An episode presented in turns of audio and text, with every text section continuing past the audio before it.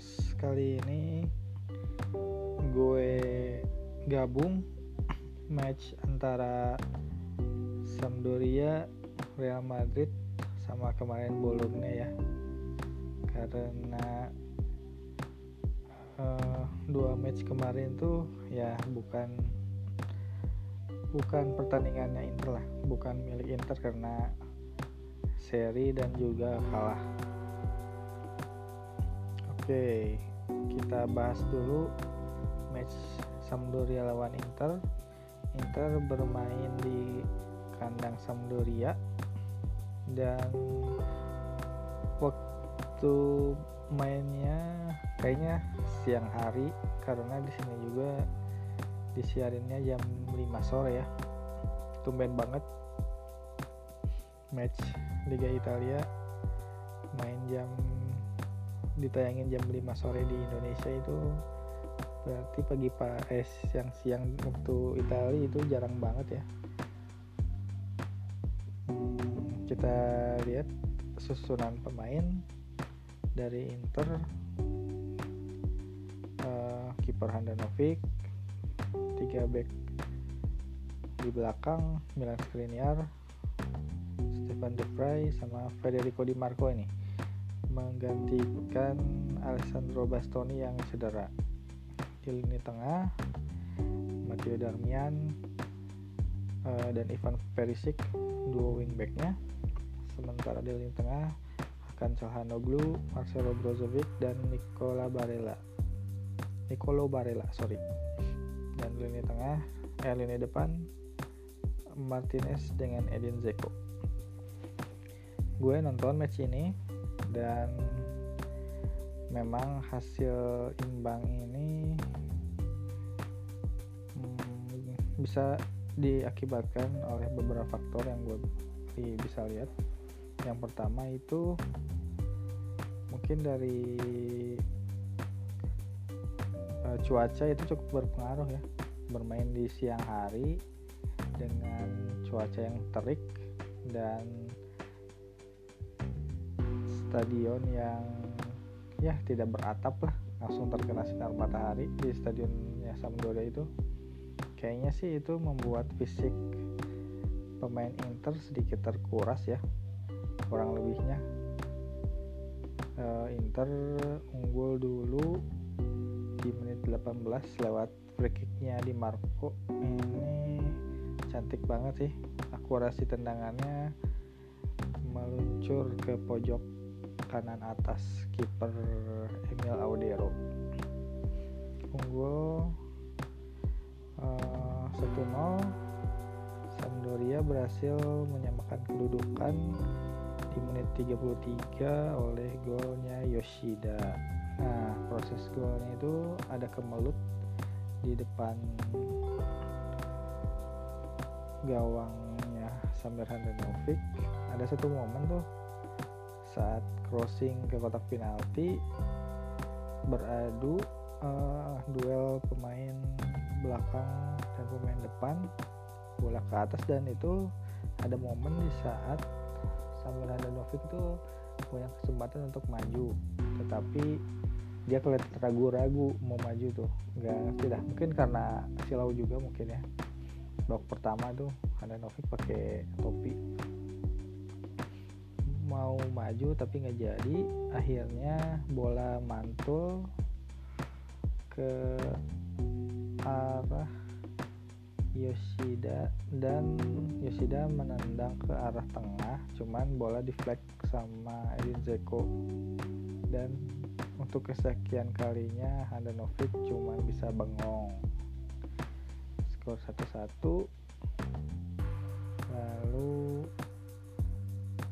sempat sebelum babak, babak pertama berakhir Lautaro Martinez berhasil membuat Inter kembali unggul di menit 44 melalui sebelumnya melalui proses solorannya Nicolo Barella. Itu keren berhasil melewati 2-3 pemain sebelum lihat dia melepaskan crossing dan disambut oleh Lautaro Martinez. Nah, babak kedua baru berjalan 2 menit Sampdoria berhasil menyamakan kedudukan melalui volleynya Ogelo di menit 47 dan praktis setelah itu Sampdoria bertahan Inter menyerang dan gimana ya? Lini tengahnya itu terlihat stuck gitu. Gak ada kreativitas dari Calhanoglu ini underperform diganti oleh Stefano Sensi masuk. Arturo Vidal juga masuk. Cuman gak ada perubahan malah tempo permainan menurun karena Stefano Sensi yang cedera. Gue mau sedikit komentar mengenai Stefano Sensi ini.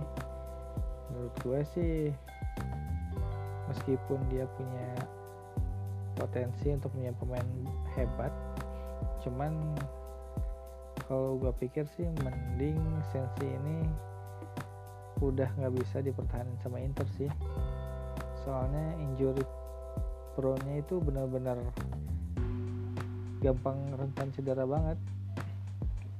Di match lawan Sampdoria aja dia itu beradu bola dengan back Sampdoria. Kalau terlihat sih biasa aja ya adu kaki merebut bola gitu saling menendang. Cuman hanya karena itu sih nggak ngerti ya kenapa dia bisa cedera. Mungkin memang sudah terlalu parah atau gimana dan itu juga malah merugikan Inter sendiri sih. Mereka tidak bisa mengembangkan permainan karena sensi yang cedera dan pergantian pemain sudah habis. Praktis Inter bermain dengan 10 pemain. Ya mudah-mudahan Inter punya solusi terhadap sensi ini. Kalau gue pribadi sih mending uh, sensi udah gak bisa dipertahanin lagi. Lebih baik berinvestasi dengan pemain lain yang berpotensi. Karena ya masih banyak lah potensi yang bisa menyamai atau melebihi dari sensi ini. Dan sensi juga mudah-mudahan bisa mengalahkan traumanya.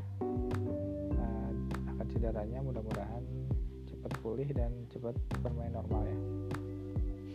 Oke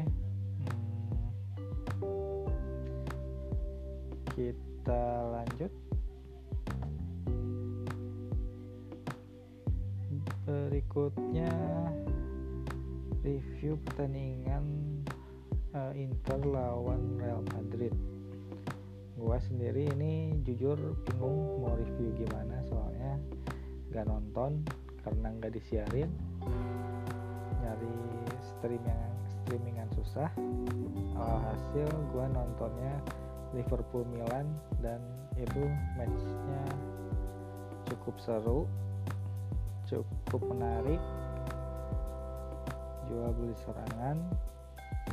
Akhirnya Alhamdulillah Liverpool bisa unggul 3-2 oke sekarang kita review pertandingan Madrid singkat aja ya. Yang gua baca sih gue nggak nonton highlight karena males kalah soalnya.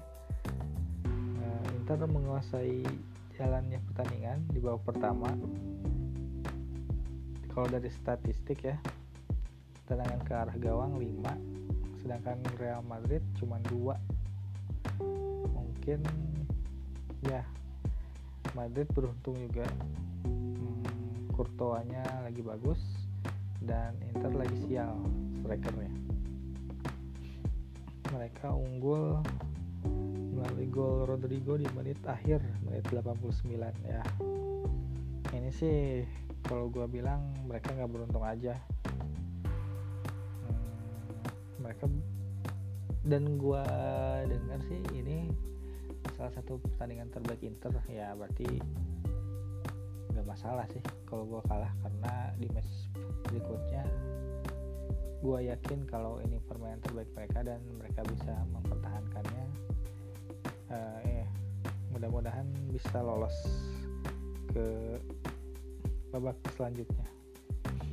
Tinggal nasib aja uh, nanti di match terakhir lawan Real Madrid kalau nggak salah sementara di peringkat 3 dan Sheriff ada di peringkat pertama. Wah keren. Oke. Lanjut. Uh, oh ya gue juga mau membahas tentang performanya Hakan Calhanoglu ya. Di match awal sih dia terlihat meyakinkan. Nah begitu di match selanjutnya dia hilang. Seperti gelandang tengah biasa aja gitu. Gak ada kreativitas sama sekali. Dan ya keunggulannya juga kalau ngandelin free kick udah ada Federico Di Marco sih. Jujur free kicknya berkelas banget. Jadi Calhanoglu ini juga harus membuktikan ya dirinya itu salah satu gelandang terbaik. Gak cuma ngandelin free kick atau set piece aja. Udah punya saingan yaitu Federico Di Marco. Hmm, oke. Okay. lanjut kita review match lawan Bologna. Skor akhir 6-1 untuk pemain Inter. Dicetak oleh Lautaro Martinez, Milan Skriniar, Nico Barella, Matias Vecino dan Edin Zeko Bres. Susunan pemain di starter 11 awal kiper Handanovic. Hmm, lini belakang Skriniar, De Vrij dan Bastoni yang kembali bermain lalu lini tengah Dumfries dan Di Marco lalu ada Vecino, Brozovic, Varela. Sedangkan lini depan Simone Inzaghi mencoba menduetkan Martinez dan Korea di match ini sih yang gue lihat awal-awal Bologna berani menekan berani mengendalikan permainan dan Inter untungnya masih bisa mempertahankan permainan dan mentalitas mereka uh, saat melawan Madrid. Meskipun kalah tapi mentalitas mereka tetap tinggi ya untuk mau menang. Gol pertama dari Lautaro Martinez berawal dari serangan balik cepat Inter. Uh, Dumfries melakukan penetrasi uh, lalu mengumpan dan disambut oleh sepakan Lautaro Martinez di tiang jauh ya. Skor 1-0 untuk kemenangan Inter lalu ditambah oleh Milan Skriniar berawal dari set piece sepak pojok yang dilakukan oleh Di Marco berhasil disundul oleh Skriniar untuk menambah keunggulan Inter menjadi 2-0 akurasi di Marco ini patut diacungi jempol karena langsung menuju posisi Skriniar ya. Skriniar tinggal sundul aja tinggal lompat dan sundul. Skor 2-0 Nicolo Barella berawal dari penetrasi Dumfries lagi-lagi uh, mengirimkan umpan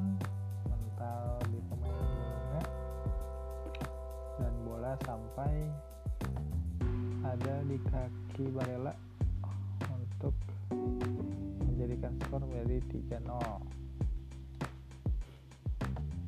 ya, bertahan sampai turun minum lalu di babak kedua Matias Vecino ini kalau gue bilang salah satu harusnya sih salah satu kandidat kaptennya Inter. Karena udah jadi legend Inter kalau menurut gue ya. Penentu kemenangan uh, Inter yang meloloskan mereka ke Liga Champions setelah sekian lama di menit akhir. Perannya itu dari satu pelatih ke pelatih lain tetap vital dan dari seorang Matias Vecino ini menurut gua layak sih jadikan kapten um, untuk menggantikan Handanovic nanti. Kalau misalkan udah nggak di starting eleven atau nggak di lagi. Berbanding terbalik dengan Gagliardini yang memang sama. Hmm, siapa pun pelatihnya pasti terbawa skemanya. Masuk dalam skema permainan mempunyai nilai tambah yaitu bisa mencetak gol dibanding Gagliardini yang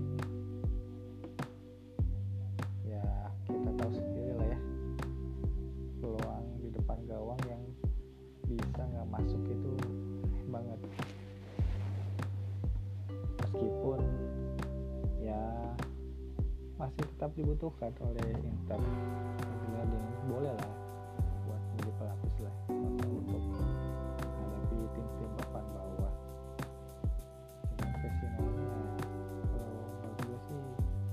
udah jadi legend Inter ya. Oke. Nah, lanjut di babak kedua Bres Edin Seko di menit 62 dan 68 nambah keunggulan Inter jadi 6-1 sebelum di penghujung pertandingan Bologna berhasil memperkecil kedudukan. Ya gue juga mau bahas uh, terkait uh, wingback Inter ini ya. Uh, menurut gue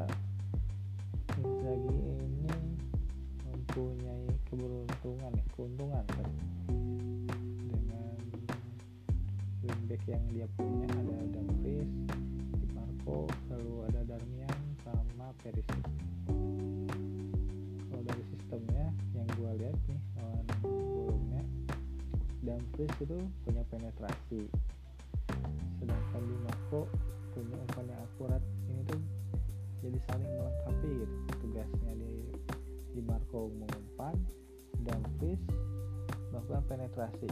Nah sebaliknya ketika Darmian dan Perisic bermain Darmian yang melakukan umpan Perisic yang melakukan penetrasi jadi saling melengkapi gitu.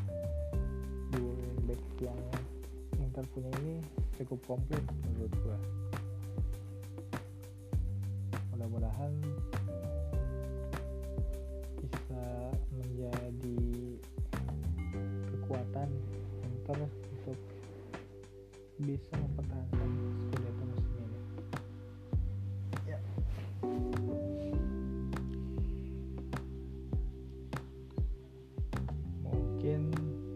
segitu dulu uh, review dari gua. Oke selanjutnya pertandingan selanjutnya Inter bakal menghadapi Fiorentina di hari Rabu. Main tandang ya. Menurut gue sih pertandingannya bakal berjalan imbang karena Fiorentina ini tren positif ya di tangan pelatih baru. Juga komposisi pemain yang cukup oke okay. ada Vlahovic. Kemarin juga Bonaventura ya bermain bagus. Mudah-mudahan Inter bisa mencuri kemenangan di Artemio Franchi. Oke paling segitu dulu. Sampai bertemu di review selanjutnya. Bye